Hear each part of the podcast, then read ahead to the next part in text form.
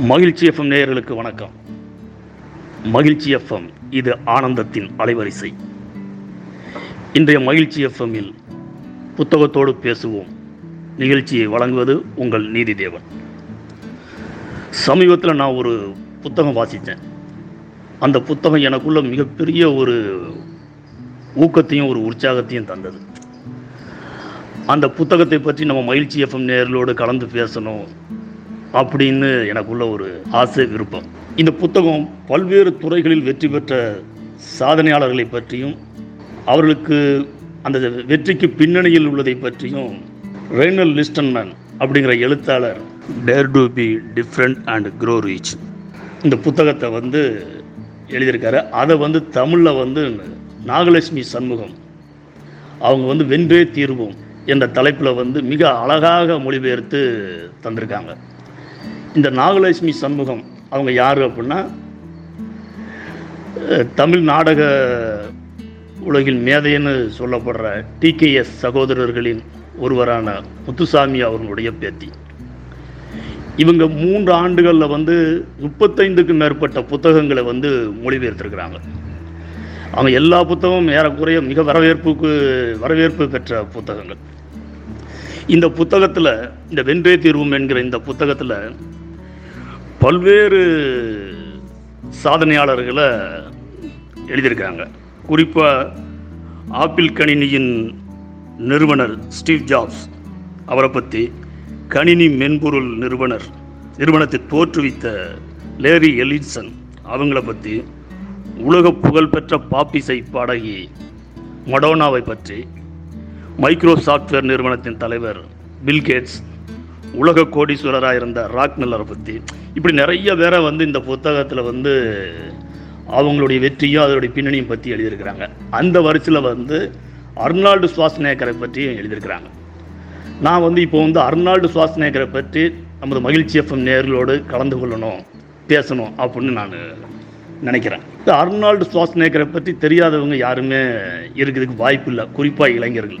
இன்றைக்கி உலகம் முழுக்க இருக்கிற உடற்பயிற்சி கூடங்களில் வந்து அர்னால்டு சுவாஸ்நேக்கனுடைய புகைப்படம் இல்லாத ஒரு உடற்பயிற்சி கூடமே இல்லைன்னு சொல்லலாம்.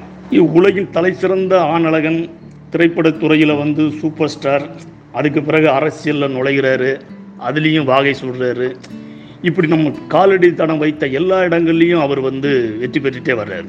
வெற்றி பெற்றால் நம்ம ஒரு எளிதில் சொல்லிடலாம்.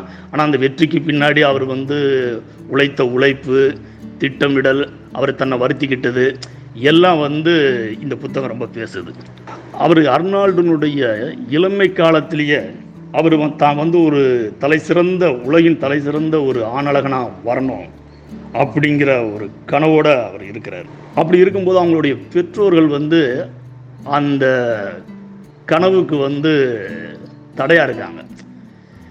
என்னென்ன இப்படி இந்த ஒரு பொழுதுபோக்கான இந்த விளையாட்டில் ஈடுபட்டு ஈடுபடுத்தி உன்னை ஈடுபடுத்திக்கிட்டு நீ என்ன சாதிச்சிட போகிற அப்படின்னு அவங்க பெற்றோர்கள் சொல்கிறாங்க அர்னால்டு வந்து அவருடைய நடவடிக்கையெல்லாம் பார்க்கும்போது இவர் ஒரு பைத்தியகரத்தனமாக இருக்க அப்படின்னு அவங்க பெற்றோர் ரொம்ப கவலைப்படுறாங்க.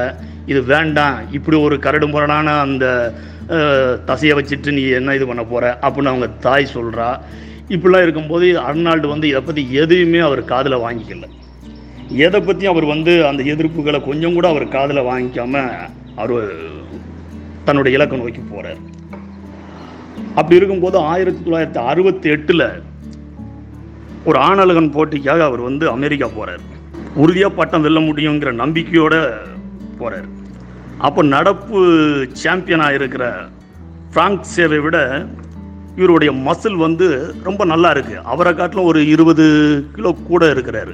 உறுதியாக வந்து வெற்றி பெற முடியும் அப்படிங்கிற நல்ல ஒரு தன்னம்பிக்கையோடு இருக்கிறாரு.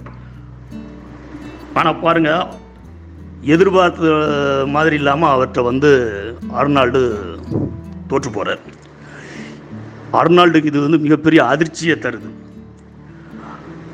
ஆனால் அவர் வந்து அப்படியே சோர்ந்து போய் உட்காந்துடல தன் தோல்விக்கான காரணம் என்ன அப்படின்னு அவர் தேடுறாரு. அது குறித்து அந்த தோல்வியில் இருந்து பாடம் கற்றுக்கொள்ளணும் அப்படின்னு நினைக்கிறாரு. தன்னுடைய பலவீனங்கள் பலவீனங்களை வந்து களைஞ்சு கடுமையான முயற்சியால் வந்து அதை வந்து சரி செய்யணும் அப்படின்னு அவர் முயற்சி பண்ணுறார் அதுக்கு பிறகு இந்த புத்தகத்தில் எழுதுகிறாங்க அதுக்கு பிறகு உலகில் நடந்த அனைத்து ஆணழகன் போட்டிகள்லையும் வந்து அவர் வந்து வெற்றி பெறுகிறார்.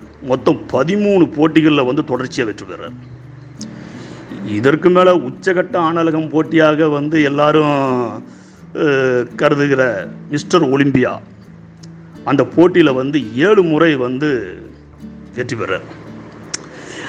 அதுக்கு பிறகு அவர் அமெரிக்காவுக்கு வர்றாரு. அவர் ஒன்று தன்னுடைய இருபத்தி ஓராவது வயசில் வந்து அவர் அமெரிக்காவுக்கு வர்றாரு.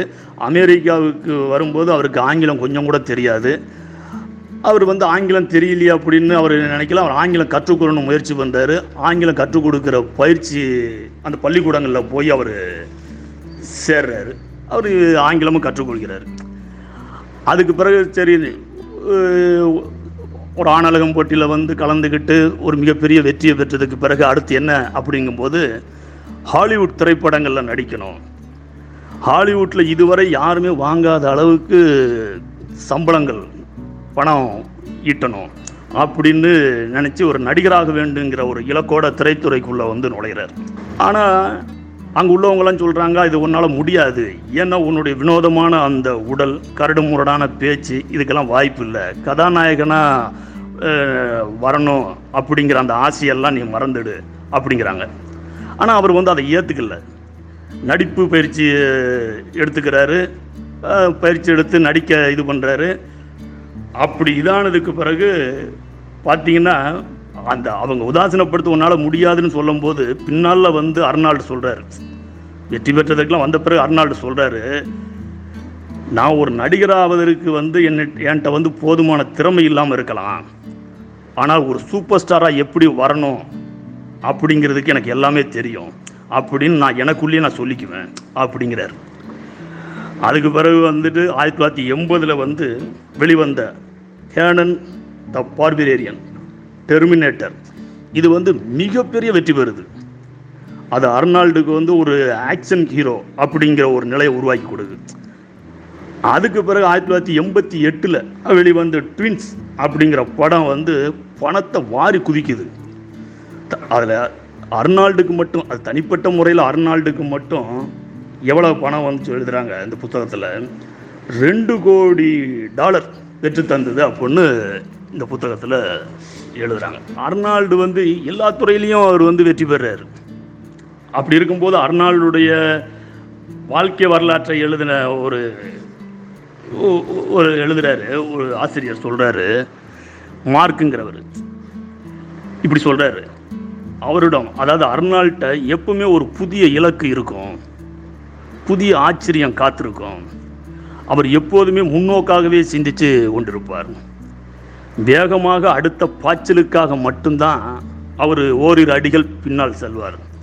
அப்படின்னு இந்த புத்தகத்தில் ஒரு இடத்துல சொல்கிறாங்க அவர் திரைப்படத்துறையில் வந்து சாதிச்சிட்டாரு அவன் என்னென்ன சாதிக்குன்னு நினைக்கிறாரோ அது எல்லாத்தையும் சாதிக்காரு. சாதித்த பிறகு அர்னால்டு அடுத்த இலக்கை தேடுறாரு. அர்னால்டை பார்த்தீங்கன்னா ஒரு இலக்கை நிர்ணயிப்பார். அந்த இலக்கை தொட்டதுக்கு பிறகு அடுத்த இலக்கு என்னன்னு நிர்ணயிப்பார். அதையும் வெற்றி பெற்ற பிறகு அடுத்தது என்ன அடுத்தது என்ன அப்படின்னு ஒரு இலக்கை வச்சுக்கிட்டு அந்த இலக்கு நோக்கியே பயணம் பண்ணிக்கிட்டே இருப்பார். அப்படிங்கும்போது திரைத்துறையில் வந்து அவர் என்ன சாதிக்கணும்னு நினைச்சாரோ சாதிச்சதுக்கு பிறகு அடுத்த இலக்கா வந்து அதிகாரத்தை கைப்பற்றணும் அப்படின்னு நினைக்கிறாரு. அதுக்கு அரசியலுக்குள்ளே நுழையிறார். அரசியலுக்குள்ளே அவர் நுழையும் போது ஆயிர ரெண்டாயிரத்தி மூணாம் ஆண்டு ஆமாம் ரெண்டாயிரத்தி மூணாம் ஆண்டு கலிஃபோர்னியா மாநிலத்தினுடைய கவர்னராக நான் போட்டி போட போகிறேன்னு அறிவிக்கிறார். அப்படி அறிவித்த உடனே பத்திரிக்கையாளர்கள் மத்தியில் வந்து கடுமையான எதிர்ப்புகள் வருது அவருக்கு. அவர் எந்த பா- சினிமா துறையிலையும் அவருடைய உடல் வந்து வெகுவான மக்களை வந்து கவர்ந்ததோ அதே அந்த உடல் தோற்றம் இதெல்லாம் வந்து சில மக்களுக்கு வந்து அது பிடிக்காமலையும் இருந்திருக்கு. அவர் அரசியலுக்குள்ளே நுழையிறேன் அப்படின்னு சொன்ன உடனே பத்திரிகைகள் வந்து விமர்சனங்களை வைக்குது பல இடங்கள்லேருந்து விமர்சனம் வருது. அப்படி ஒரு குற்றச்சாட்டாக வந்து ஹிட்லர் வந்து அவர் என்ன சொல்கிறாங்கன்னா இவர் அர்னால்டு வந்து இளமை காலத்தில் வந்து நாஜியாக இருந்தார். அப்படின்னு சொல்லிட்டு இவர் வந்து ஹிட்லர் மீது இவருக்கு வந்து ஒரு அபிமானம் உண்டு. அப்படின்னு நியூயார்க் டைம்ஸ் வந்து செய்தி வெளியிடுறாங்க. பல பத்திரிகைகள் வந்து அர்னால்டு மீது வந்து சேற்றை வாரி வீசுகிறாங்க கடுமையான விமர்சனங்கள் அர்னால்டு மேலே வருது. இத்தனை விமர்சனங்களுக்கு மத்தியில் அர்னால்டு வந்து மிகப்பெரிய வெற்றி பெறுறார். அந்த கலிஃபோர்னியா ஆளுநராக பதவிக்கு ஆளுநர் பதவிக்கு போட்டி போட்ட அர்னால்டு மிகப்பெரிய வெற்றி பெற்று கலிஃபோர்னியா மாநிலத்தினுடைய ஆளுநராக ஆறார். அர்னால்டை பற்றி இந்த புத்தகத்தில் பல இடங்களில் ரொம்ப சுவாரஸ்யமாக ஒவ்வொருவருக்கும் ஒரு ஊக்கம் தருகிற வார்த்தைகள் நிறைய இந்த புத்தகத்தில் வந்து அர்னால்டை பற்றி எழுதியிருக்கிறாங்க. அதில் ஒன்று அர்னால்டை பற்றி இந்த எழுதுகிறாரு தன்னை சுற்றி நடக்கிற விஷயங்களிலிருந்து பாடங்களை விரைவாக கற்றுக்கொள்வதில் வந்து அர்னால்டு வந்து ஒரு வல்லவர். அப்படின்னு இந்த புத்தகத்தில் ஒரு இடத்துல சொல்கிறாங்க அதுக்கு அடுத்து சாதிக்க கடினமான இலக்குகளை தான் அவர் வந்து எப்போவுமே தனக்கு வச்சுக்குவார் அப்படிங்கிறார் இந்த ஆசிரியர். இப்படி அர்னால்டு வந்து எல்லா துறையிலையும் வெற்றி பெறாரு. அர்னால்டு வந்து சொல்லும்போது ஒரு இடத்துல சொல்கிறாரு வெறுமனை பிறந்தோம் இருந்தோம் வாழ்க்கையை எப்படியோ நடத்தினோம். இதுவல்ல வாழ்க்கை. முன்னேறுவது சாதிப்பது வெற்றி பெறுவது ஆகியவற்றை உள்ளடக்கியது தான் வாழ்க்கை. இந்த அர்னால்டு வந்து சொல்லிக்கிட்டே இருப்பார் அப்படின்னு அர்னால்டுடைய வாழ்க்கை வரலாற்றை பல பேர் எழுதியிருக்காங்க. அதில் ஒருத்தர் நைஜில் ஆண்ட்ரூஸ் அப்படிங்கிறவர் சொன்னதாக இந்த புத்தகத்தில் வந்து பதிவு பண்ணுறாங்க அர்னால்ட்டு ஒரு இடத்துல கேட்காங்க உங்களுடைய வெற்றியினுடைய சூத்திரம் என்ன? உங்கள் ரகசியம் என்ன? நீங்கள் எல்லா துறையிலையும் வெற்றி பெறுறீங்க என்ன அதோட இது என்ன? அப்படின்னு கேட்கும்போது அர்னால்டு சொல்கிறாரு எனக்கு எதிர்மறையான எதிர்மறையான சிந்தனையே கிடையாது. எப்போதும் நான் நேர்முறையாக நேர்முறையாகவே நான் சிந்திப்பேன். ஒரு வெற்றியாளராக தன்னை வந்து நான் வரிச்சு கொள்வேன். மோசமான எண்ணங்கள் வந்து எனக்குள்ள உள்ள புகுந்துடுறதுக்கு வந்து நான் ஒரு காலம் வந்து நான் அனுமதிக்க மாட்டேன். அதே நேரத்தில் ரொம்ப முக்கியம் என்னன்னு சொல்கிறார் தன்னை சுற்றி இருப்பவர்கள் என்ன கூறினாலும் அதில் காதல் நான் வாங்கிக்கவே மாட்டேன். துணிச்சலான காரியத்தில் இறங்குவேன். தன்னை சுற்றி இருக்கிறவங்க என்ன சொன்னாலும் நான் காதில் வாங்காமல் துணிச்சலான காரியத்தில் துணிச்சலாக நான் வந்து காரியத்தில் இறங்குவேன். இதுதான் என்னுடைய வெற்றியினுடைய சூத்திரங்கிறது. இது அர்னால்டு சொன்னதாக இந்த புத்தகத்தில் வந்து ஆசிரியர் வந்து ரொம்ப இதை சொல்ல இது ஒவ்வொரு இளைஞர்களும் வந்து இந்த வா இந்த அர்னால்டுடைய இந்த வார்த்தையை வந்து நம்ம மனசுக்குள்ளே வச்சுக்கணும். இந்த இப்போது இந்த புத்தகத்தை பல இடங்களில் பலரை பற்றி பேசுது.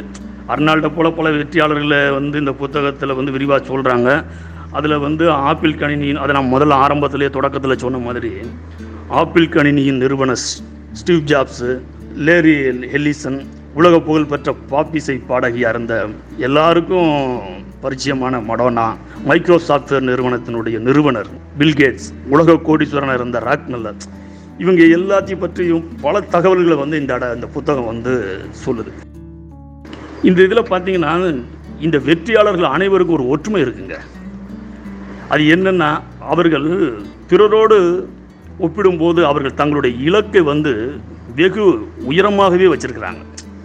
இது சாதாரண வந்து இந்த இலக்கு கடினம் அப்படி நம்ம நினைக்கிறத எது கடினமான இலக்கோ அதுவே வந்து அவங்க தன்னுடைய இலக்காக வச்சுருக்கிறாங்க.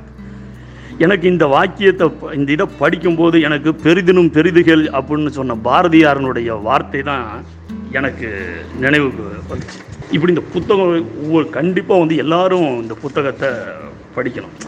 கடைசியாக அர்னால்டை பற்றி இந்த புத்தகம் இப்படி மு- முடிக்குது. அர்னால்டை பற்றி இந்த புத்தகம் வந்து இவ்வாறு இப்படி முடிக்குது. அது என்ன சொல்கிறாங்க நீங்கள் உங்கள் இலக்குகளை எவ்வளவு உயரமாகவே நிர்ணயித்துக் கொள்கிறீர்களோ அதை பொறுத்து தான் உங்கள் வாழ்க்கையின் சாதனைகள் இருக்குங்க.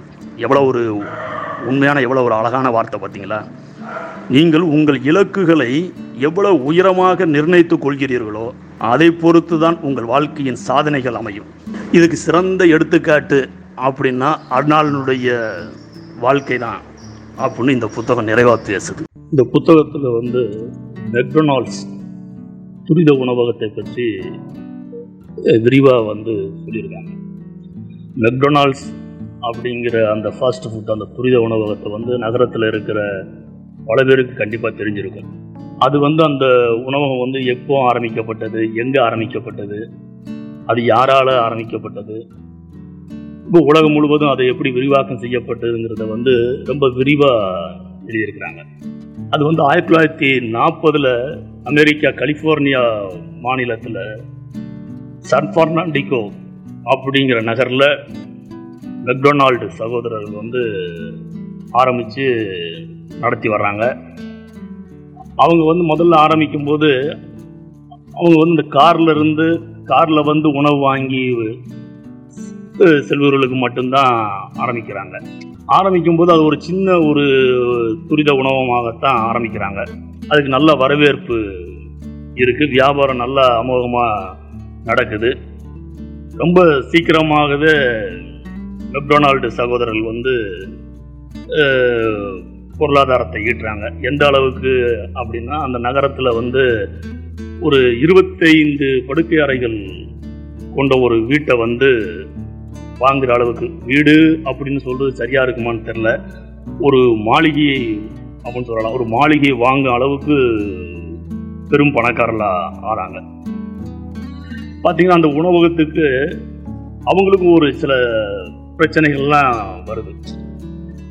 அந்த காரில் வந்து உணவு வாங்கிட்டு போகிற அந்த இதில் வர்றவங்கள பார்த்தீங்கன்னா முக்கால்வாசி பேர் வந்து இளைஞர்கள் தான் அதிகம்.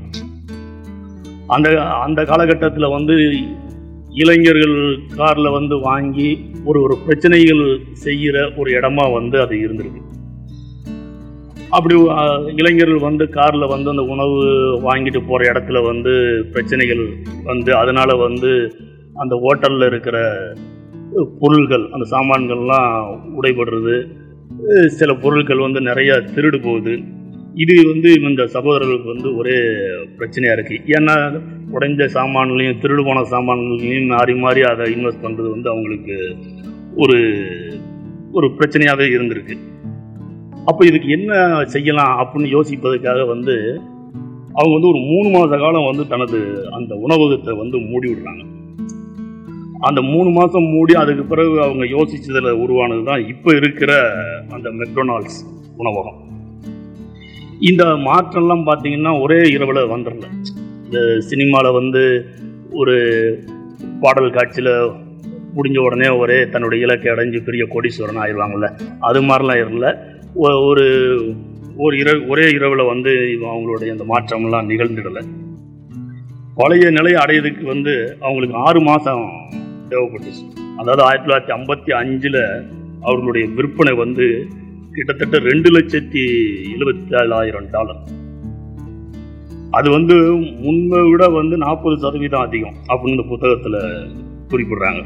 வருஷத்துக்கு லாபம் மட்டுமே கிட்டத்தட்ட பத்தாயிரம் டாலர் அப்படின்னு அவங்களுடைய வருமானம் இருந்திருக்கு.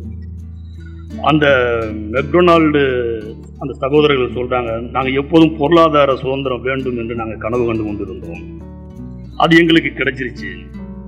நாங்கள் சம்பாதித்த அந்த பணத்தை செலவு பண்ண முடியலை. அந்த அளவுக்கு எங்களுக்கு வருமானம் வந்துக்கிட்டே இருக்கு. எங்களுக்கு பிடித்த பிடித்ததை நாங்கள் செஞ்சுக்கிட்டு இருக்கோம்.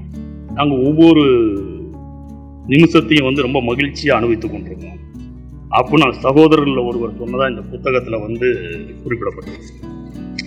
நீங்கள் பார்த்தீங்கன்னா பல சமயங்களில் வந்து ஒரு நிறுவனத்தை ஆரம்பிக்கிறவங்க அதை பெரிய அளவுக்கு அதனுடைய வெற்றிக்கும் அதை வந்து விரிவுபடுத்துவதற்கும் காரணமாக இருந்ததில்லை.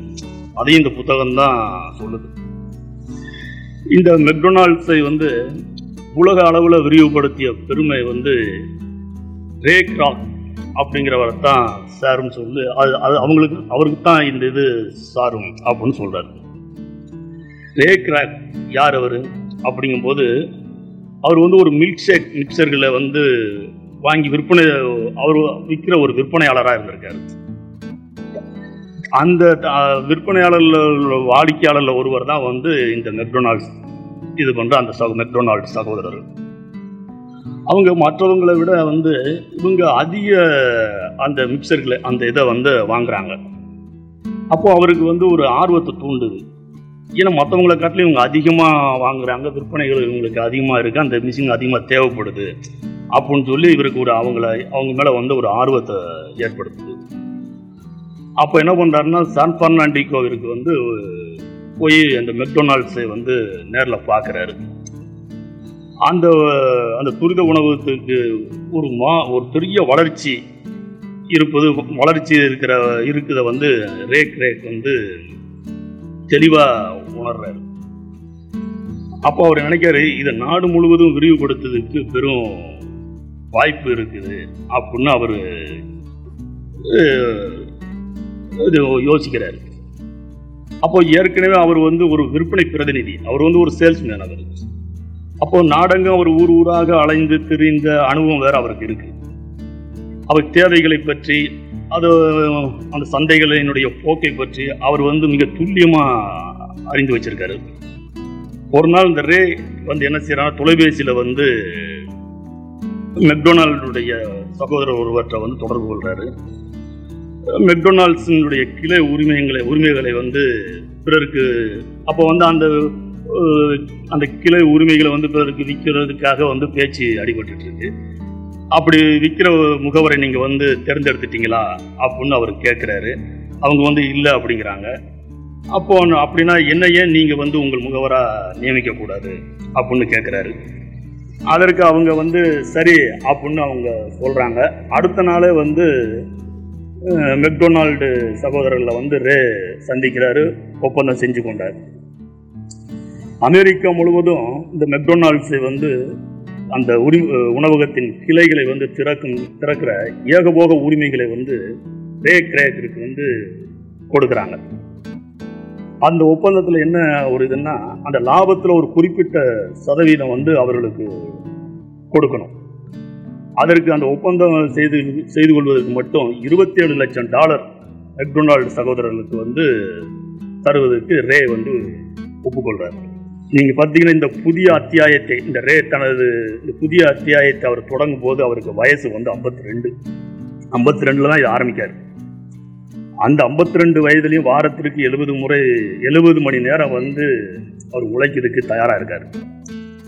முக்கியமா தான் செய்கிற ஒவ்வொன்றையும் ரொம்ப மகிழ்ச்சியா அனுபவித்து செய்கிறார் மிக முக்கியமா கவனிக்க வேண்டியது என்னன்னா ரே வந்து தனது நிறுவனத்தை துவங்கி ஏழு ஆண்டுகள் வரை அந்த நிறுவனத்திடமிருந்து ஒரு சல்லி காசு கூட சம்பாதிக்கல அப்படிங்கிறத இந்த புத்தகம் ரொம்ப குறிப்பிட்டு சொல்லுது.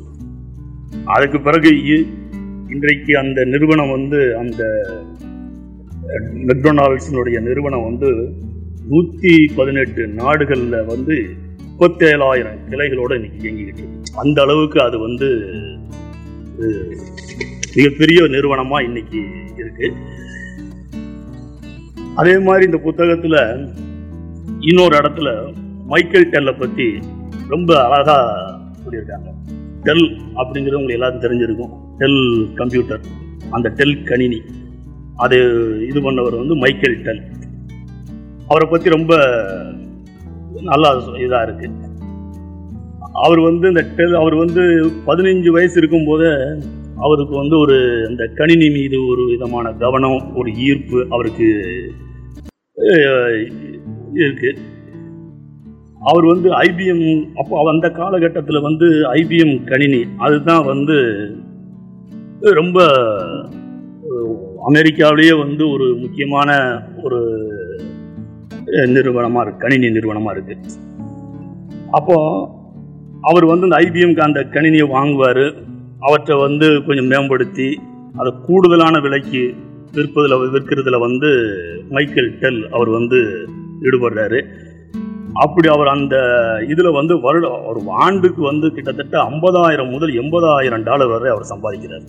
அவர் கல்லூரியில் படிக்கும்போது அவர் கல்லூரியில் வந்து பெற்றோர்கள் விருப்பத்திற்காக தான் வந்து டெக்சாஸ் மாநிலத்தில் டெக்சாஸ் பல்கலைக்கழகத்தில் போய் சேர்றாரு. அவருக்கு படிப்பில் கவனம் கிடையாது. அவர் அப்போ தான் இந்த இந்த ஐபிஎம் கணினியை வாங்குறது அதை அப்படி அப்படியே பிரித்து வந்து இது பண்ணுறது அதை கொஞ்சம் மேம்படுத்தி வந்து விற்கிறது அப்படி விற்றுலாம் அப்படி விற்பனை செஞ்சதில் தான் வந்து ஐம்பதாயிரம் முதல் எண்பதாயிரம் டாலர் வரை அவர் சம்பாதிக்காரு. அது வந்து மைக்கேல் டெல்லுக்கு பேராசிரியராக இருக்கிறவங்க சம்பாதிக்கிற சம்பாத்தியத்தை விட கூடுதலான சம்பாத்தியம்னு எழுதுகிறாங்க இந்த புத்தகத்தில். அவர் அவருக்கு வந்து பதினஞ்சு வயசா வயது இருக்கும்போதே அவர் சொல்கிறாரு அதில் பதினஞ்சு பதினெட்டு வயசில் இருக்கும்போது அவர் சொல்கிறாரு அமெரிக்காலேயே அமெரிக்காவிலேயே வந்து ஐபிஎம் கணினியை காட்டிலும் டெல் கணினியை வந்து நம்பர் ஒன் இடத்துக்கு நான் கொண்டு வருவேன். அப்படின்னு ஒரு பதினெட்டு வயசில் சொல்லும்போது எல்லாருமே காது கொடுத்து கேட்கல. அந்த அவருடைய பேச்சை வந்து அவருடைய இதை வந்து உதாசனப்படுத்திட்டு போகிறாங்க ஆனால் பின்னால் வந்து அதுதான் உண்மையாச்சு. எப்படின்னா அமெரிக்காவில் மட்டுமல்ல உலகம் முழுவதும் வந்து இன்னைக்கு முன்னணி கணினி நிறுவனம்னா டெல் அப்படிங்கிற அளவுக்கு இன்னைக்கு அதுதான் முன்னணியில் இருக்கு. அப்படி அவர் இது பண்ணும்போது அவர் வர்றாரு. பல பேர் வந்து உங்களுடைய இதை வந்து மாற்றிக்கோ அப்படின்னு சொல்கிறாங்க உன்னுடைய இலக்கு வந்து ரொம்ப தவறானது அப்படின்னு அவர் அதை வந்து காது கொடுத்து அவர் கேட்கல. என்னென்னா ஆயிரத்தி தொள்ளாயிரத்தி இருபத்தி ஒன்றில் துவங்கப்பட்ட அந்த ஐபிஎம் நிறுவனம் வந்து அமெரிக்காவிலே மிகப்பெரிய கணினி நிறுவனம் அதுதான் அது வரைக்கும். இந்த டெல் நிறுவனம் வந்ததுக்கு பிறகு இந்த டெல் நிறுவனம் தான் வந்து அமெரிக்காவில் மட்டும் உலகத்திலேயே முன்னணி நிறுவனமாக இருக்கு. அவர் வந்து அவங்க மைக்கேல் டெல்லினுடைய தந்தை வந்து ஒரு மருத்துவர். அவர் வந்து தன்னுடைய மகனை வந்து ஒரு மருத்துவராக ஆகணும் மருத்துவர் ஆகணும் அப்படின்னு தான் அவர் நினைக்கிறாரு. அவர் வந்து கல்லூரியில் படிக்கும்போது பாதிலேயே வெளியே வந்துடுறாரு. அவர் படிப்பில் ஆர்வம் இல்லைங்கிறதுனால பாதிலேயே வெளியே வர்றாரு. அவரது விருப்பம் வந்து தந்தையினுடைய விருப்பம் வந்து தகர்ந்து போகுது. பார்த்தீங்கன்னா இவரும் அர்னால்டை போல ரே கிரேக்கை போல இவரும் பல சவாலான ஒரு மிகப்பெரிய இலக்கை வந்து தனக்கு நி- நிர்ணயித்து கொண்டு தான் செயல்படுறாரு அதில் வெற்றியும் பெறுறாரு. இந்த புத்தகத்தில் பல இடங்களில் ரொம்ப குறிப்பிடப்பட வேண்டிய வார்த்தைகள் நிறையா இருக்கு. அதில் ஒரு இடத்துல சொல்கிறாங்க ஒவ்வொரு பிரச்சனையும் ஒரு சவாலை உருவாக்குகிறது. பிரச்சனைகள் என்பவை நீங்கள் அடுத்த உயர்ந்த நிலைக்கு செல்வதற்கு நீங்கள் தேர்ச்சி பெற வேண்டிய சோதனைகள் தான். ஒவ்வொரு பிரச்சனையும் ஒரு வாய்ப்பு. அப்படின்னு வெற்றி பெற்ற பலர் கருதி இருக்கிறாங்க அப்படின்னு இந்த புத்தகத்துல சொல்லுது. அதே நேரத்தில் குறிப்பா ஒரு இடத்துல சொல்றாங்க தவறு செய்து விடுவோம் என்கிற பயம் அந்த பயம்தான் பரிணாம வளர்ச்சியின் முதல் எதிரி அப்படின்னு சொல்றாங்க. எவ்வளவு அற்புதமான வார்த்தை பாருங்க. தவறு செய்து விடும் ஒரு ஒரு ஒரு வேலையை ஆரம்பிக்கும் ஐயோ தவறு நடந்து போகும் இது வந்து சரி வராது அப்படின்னு தயங்கியே பல பேர் நீங்கள் அந்த இதுக்குள்ள முயற்சி பண்ண மாட்டேங்காங்க அதுதான் சொல்றாங்க. தவறு செய்து விடுவோம் என்கிற பயம்தான் பரிணாம வளர்ச்சியின் முதல் எதிரி அப்படின்னு சொல்றாங்க. அது மாதிரி பார்த்தீங்கன்னா வெற்றி பெற்றவர்கள் பலரும் ஒரே ஒரு விஷயத்தில் நூறு சதவீதம் கவனத்தை குவிக்கிறாங்க. ஒரு ஒரு இலக்குன்னா அந்த இலக்கை வெற்றி பெற வரைக்கும் தன்னுடைய கவனத்தை வேறு எங்கேயும் திசை திருப்பாமல் அந்த கவனத்தின் மீதியே கவனத்தின் மீதே வந்து இருக்கிறாங்க. இந்த புத்தகத்தில் ரொம்ப முக்கியமான எல்லாத்துக்கும் ஒரு தேவையான ஒரு செய்தியை நான் பார்க்கறது. இன்னைக்கு அலைபேசிகள் தகவல் தொழில்நுட்பம் போன்றவர்கள் வந்து அளவுக்கு அதிகமான தகவல் நம் மீது திணிக்கப்படுகிறது. தகவல் தொழில்நுட்பத்தில் நிறைய நமக்கு நல்ல இதெல்லாம் செய்திகள்லாம் இருக்குது அவர் என்ன சொல்கிறாரு அலைபேசிகள் தகவல் தொழில்நுட்பம் போன்றவை அளவுக்கு அதிகமாக தகவல் அதிகமான தகவல் நம் மீது திணிக்கப்படுகிறது. அப்படி ஒரு காலகட்டத்தில் நம்ம இருக்கோம். அப்போ நாம் தேர்ந்தெடுத்த இலக்குகளை பின்தொடர்ந்து செல்வதற்கு ஒரு சூழ்நிலைகளை நீங்கள் தான் உருவாக்கி கொள்ள வேண்டும். ஏன்னா இன்னைக்கு எல்லாமே செல்போன் கம்ப்யூட்டர் இதுலேயே இருக்கும்போது நம்முடைய இலக்கை வந்து நம்ம தவற விட்டுறோம் கவனம் வந்து திசை திரும்புது அப்படிங்கிறார். அப்போ நம்ம இலக்குகளை பின்தொடர்ந்து செல்வதற்கான சூழ்நிலைகளை வந்து உருவாக்கி கொள்ளணும் நம்ம.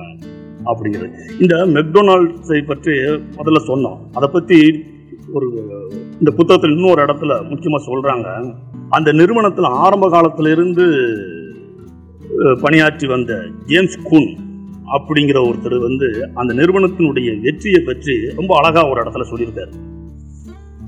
அவர் சொல்றாரு பீரங்கியில் இருந்து நாங்கள் எரிகிற குண்டுகள் எல்லாமே நாங்கள் குறிவைத்த இடத்தில் விழுந்து விடவில்லை. எப்படி? பீரங்கியிலிருந்து நாங்கள் எரிகின்ற குண்டுகள் எல்லாமே நாங்கள் குறிவைத்த இடத்தில் விழுந்து விடவில்லை. ஏராளமான தவறுகளை நாங்கள் செய்தோம்.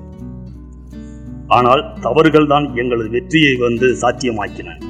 ஏராளமான தக தவறுகளை செய்தும் அந்த தவறுகள் தான் எங்களுடைய வெற்றிகளை வந்து சாத்தியமாக்கின. ஏனென்றால் நாங்கள் தவறுகளிலிருந்து தான் அதிக பாடங்களை கற்றுக்கொண்டோம். தவறுகளிலிருந்து நிறைய பாடங்களை நாங்கள் கற்றுக்கொண்டோம். இவ்வளோ ஒரு அருமையான வார்த்தைகள் பார்த்தீங்களா? இப்படி இது வந்து இந்த ட்ரெய்லர் மட்டும் காட்டிட்டு மீதி வெள்ளித்திரையில் காண்கன்னு நம்ம திரைப்படங்கள் சினிமாவில் போடுவாங்களே அது மாதிரி இந்த புத்தகம் முழுக்க நிறைய இந்த மாதிரி தன்னம்பிக்கை ஊட்டுகிற வார்த்தைகள் அவ ஒவ்வொரு இடத்துலையும் நிறையா இருக்குது இந்த புத்தகத்தில் வந்து கிட்டத்தட்ட முந்நூற்றி இருபது பக்கம் உள்ள புத்தகம் இது. நீங்கள் கண்டிப்பாக இந்த புத்தகத்தை படிங்க. மேலும் தகவல் உங்களுக்கு தெரிஞ்சுக்குவீங்க. பிறரை அப்படியே காப்பி அடிப்பது என்பது தவறானது கேவலமானது அப்படின்னு கருதுகிற கலாச்சாரம் நம்மகிட்ட இருக்கு. ஆனால் பாருங்க குழந்தைகள் எப்போதும் தங்களை சுற்றி இருப்பவர்களை பார்த்து காப்பி அடித்து எல்லாவற்றையும் கற்றுக்கொள்கிறது. அதனால தான் குழந்தைகள் வந்து பெரியவர்களை விட வேகமாகவும் வெற்றிகரமாகவும் ஒரு விஷயத்தை கற்றுக்கொள்கிறார்கள். நான் என் வாழ்க்கையில் கிட்டத்தட்ட எல்லாவற்றையும் பிறரை காப்பி அடித்தே கற்றி கற்றுக்கொண்டேன் அப்படின்னு சாம் வால்டன் அப்படிங்கிறவர் தன்னுடைய சுயசரிதலை வந்து சொன்னதாக இந்த நூலில் வந்து ஒரு முன்னுரையில் வந்து ஆசிரியர் குறிப்பிடுறாரு. யார் இந்த சாம் வால்டன் அப்படின்னா அவர் ஆயிரத்தி தொள்ளாயிரத்தி எழுபதில் ஒரு முப்பத்தி ரெண்டு எண்ணிக்கையில் ஒரு கடையை வந்து ஆரம்பித்து அப்படி படிப்படியாக உயர்ந்து கிட்டத்தட்ட மூவாயிரத்தி எழுநூறு வால்மார்ட் கடைகளை வந்து அமெரிக்காவில் மட்டும் ஆரம்பிச்சிருக்காரு. இன்றைக்கி பல நாடுகளில் வந்து வால்மார்ட் வந்து அதை விரிவுபடுத்தியவர் தான் இந்த சாம் வால்டன் அதே மாதிரி இந்த புத்தகத்தில் வின்சென்ட் சர்ச்சிலை பற்றி இங்கிலாந்தினுடைய முன்னாள் பிரதமர் வின்சென்ட் சர்ச்சில் கூறியதாக ஒரு இடத்துல ரொம்ப சுவாரஸ்யமாக குறிப்பிடுறாரு. சர்ச்சில் சொல்கிறாரு மதிய உணவிற்கும் இரவு உணவிற்கும் இடையே சிறிது நேரம் கண்டிப்பாக தூங்க வேண்டும்ங்கிறார். இரண்டு நாட்களுக்கான வேலைகளை ஒரே நாளில் செய்து முடிக்கும் அளவுக்கு பகல் நேர அந்த குட்டி தூக்கங்கள் வந்து தனது திறனை அதிகரித்ததாக அவர் கூறுகிறார். அதே மாதிரி பார்த்தீங்கன்னா பில்கேட்ஸை பற்றி ஒரு இடத்துல சொல்றாரு. அதே பில்கேட்ஸ் எந்த நேரத்திலும் எந்த இடத்துலையும் அஹ், தூங்கக்கூடியவராக இருக்கிறார். அதே நேரத்தில் பில்கேட்ஸ்ட ஒரு இது இருக்கு. என்னென்னா ஒரு மணி நேரம் கூட தூங்காமல் பல நாட்கள் வந்து அவர் வேலை செய்வாராம். இதை மிஞ்ச களைத்து போய் இருந்தால் மட்டும் தனது என்ன செய்வாராம்? தனது மேசைக்கு பின்னாடி அப்படியே படுத்து ஒரு குட்டி தூக்கம் போடுவாராம். அமெரிக்காவினுடைய விண்வெளி நிறுவனமான நாசா தன்னுடைய ஆய்வு அறிக்கையில் சொன்னதை இந்த புத்தகத்தில் சொல்கிறாரு ஒரு நாற்பது நிமிடம் ஒரு தூக்கம் வந்து தனது செயல்திறனை முப்பத்தி நாலு சதவீதமும் கவனத்தை அதாவது கான்சன்ட்ரேஷனை அந்த கவனத்தை வந்து நூறு சதவீதமும் அதிகரிப்பதாக அதாவது அந்த அமெரிக்கா நாசா நிறுவனம் சொன்னதாக இந்த புத்தகத்தில் வந்து பதிவு பண்ணியிருக்காரு. அதே மாதிரி இந்த பில்கேட்ஸை பற்றி பலரும் அறிந்திருக்காத செய்தியை வந்து இந்த புத்தகத்தில் சொல்கிறார் பொதுவாக அவர் வந்து ரொம்ப ஒரு பொறுமை இல்லாத ஒரு கோபக்காரராகவே பில்கேட்ஸ் இருக்கார் அவரை பற்றி அவருடைய வாழ்க்கை வரலாறை எழுதின ஆசிரியர் வந்து குறிப்பிடுறாரு. பொதுவாக கலந்துரையாடலின் போது தனது திறமையை அந்த பேராற்றல் வாய்ந்த அந்த அறிவு கூர்மையான இத திறமையை வந்து முனை மழுங்கிய ஒரு ஆயுதம் போல அவர் பயன்படுத்தினார். அப்படிங்கிற அந்த அளவுக்கு அவர் வந்து தன்னுடைய கோபத்தை வந்து இது பண்ணியிருக்காரு அவர் வந்து பில்கேட்ஸ் வந்து எப்பவும் அவற்றோட குணம் இருக்கு. மற்றவங்கள காட்டிலும் தான் உயர்ந்தவன் அப்படிங்கிறத வந்து அடிக்கடி அவருடைய செயல் மூலம் காட்டிக்கிட்டே இருப்பார். அப்படிங்கிறதையும் ஒரு இடத்துல வந்து பதிவு பண்ணுறாரு இதெல்லாம் பில்கேட்ஸ் வந்து அவர் அவருடைய கோப வெளிப்பாடு பற்றிய ஒரு சம்பவம் தான் அந்த சம்பவத்தினுடைய ஒரு பக்க கதை தான் இதெல்லாம். ஆனால் ஒரு நிறுவனத்தில் வந்து தன்னுடைய நிறுவனத்தை பொதுவான இலக்கை அடையிறதுக்கு வந்து தனது ஊழியர்களை வந்து அது எப்படி ஊக்கப்படுத்தணும் என்கிறத வந்து பல தொழில் முனைவரை காட்டிலும் பில்கேட்ஸ் பில்கேட்ஸ் வந்து ரொம்ப தெளிவாக வந்து புரிஞ்சு வச்சிருந்திருக்காரு. அவர் ஆக்ரோஷமான மனப்போக்கை வந்து வெளிப்படுத்துவதற்கு பேர் போன அந்த பில்கேட்ஸ் வந்து தனது ஊழியர்களுடைய படைப்பு திறனை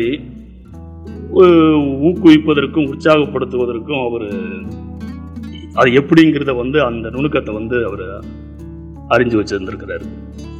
இது மாதிரி நிறைய தகவல்கள் சுருக்கமாக அதே நேரத்தில் ரொம்ப நிறைவாக வந்து இந்த புத்தகம் வந்து சொல்லுது. இந்த புத்தகத்தை வந்து வென்றே தீர்வோம். அப்படிங்கிற இதில் வந்து தலைப்பில் வந்திருக்கு. இது எழுதின தமிழாக்கம் பண்ணவங்க வந்து நாகலட்சுமி சண்முகம். இது வந்து மஞ்சுள் பப்ளிகேஷன் ஹவுஸ் வெளியிட்டிருக்கிறாங்க. இந்த புத்தகம் ஒவ்வொருவரும் அவசியம் படிக்க வேண்டிய புத்தகம். இது தனக்குள்ள வந்து சாதிக்க துடிக்கிறவர்களுக்கு இல்லை முடியாது நம்ம தோல்வி அடைஞ்சிட்டோம் அப்படின்னு விரக்தியில் இருக்கிறவங்களுக்கு மிகப்பெரிய ஒரு உந்து சக்தியாக இருக்கும்.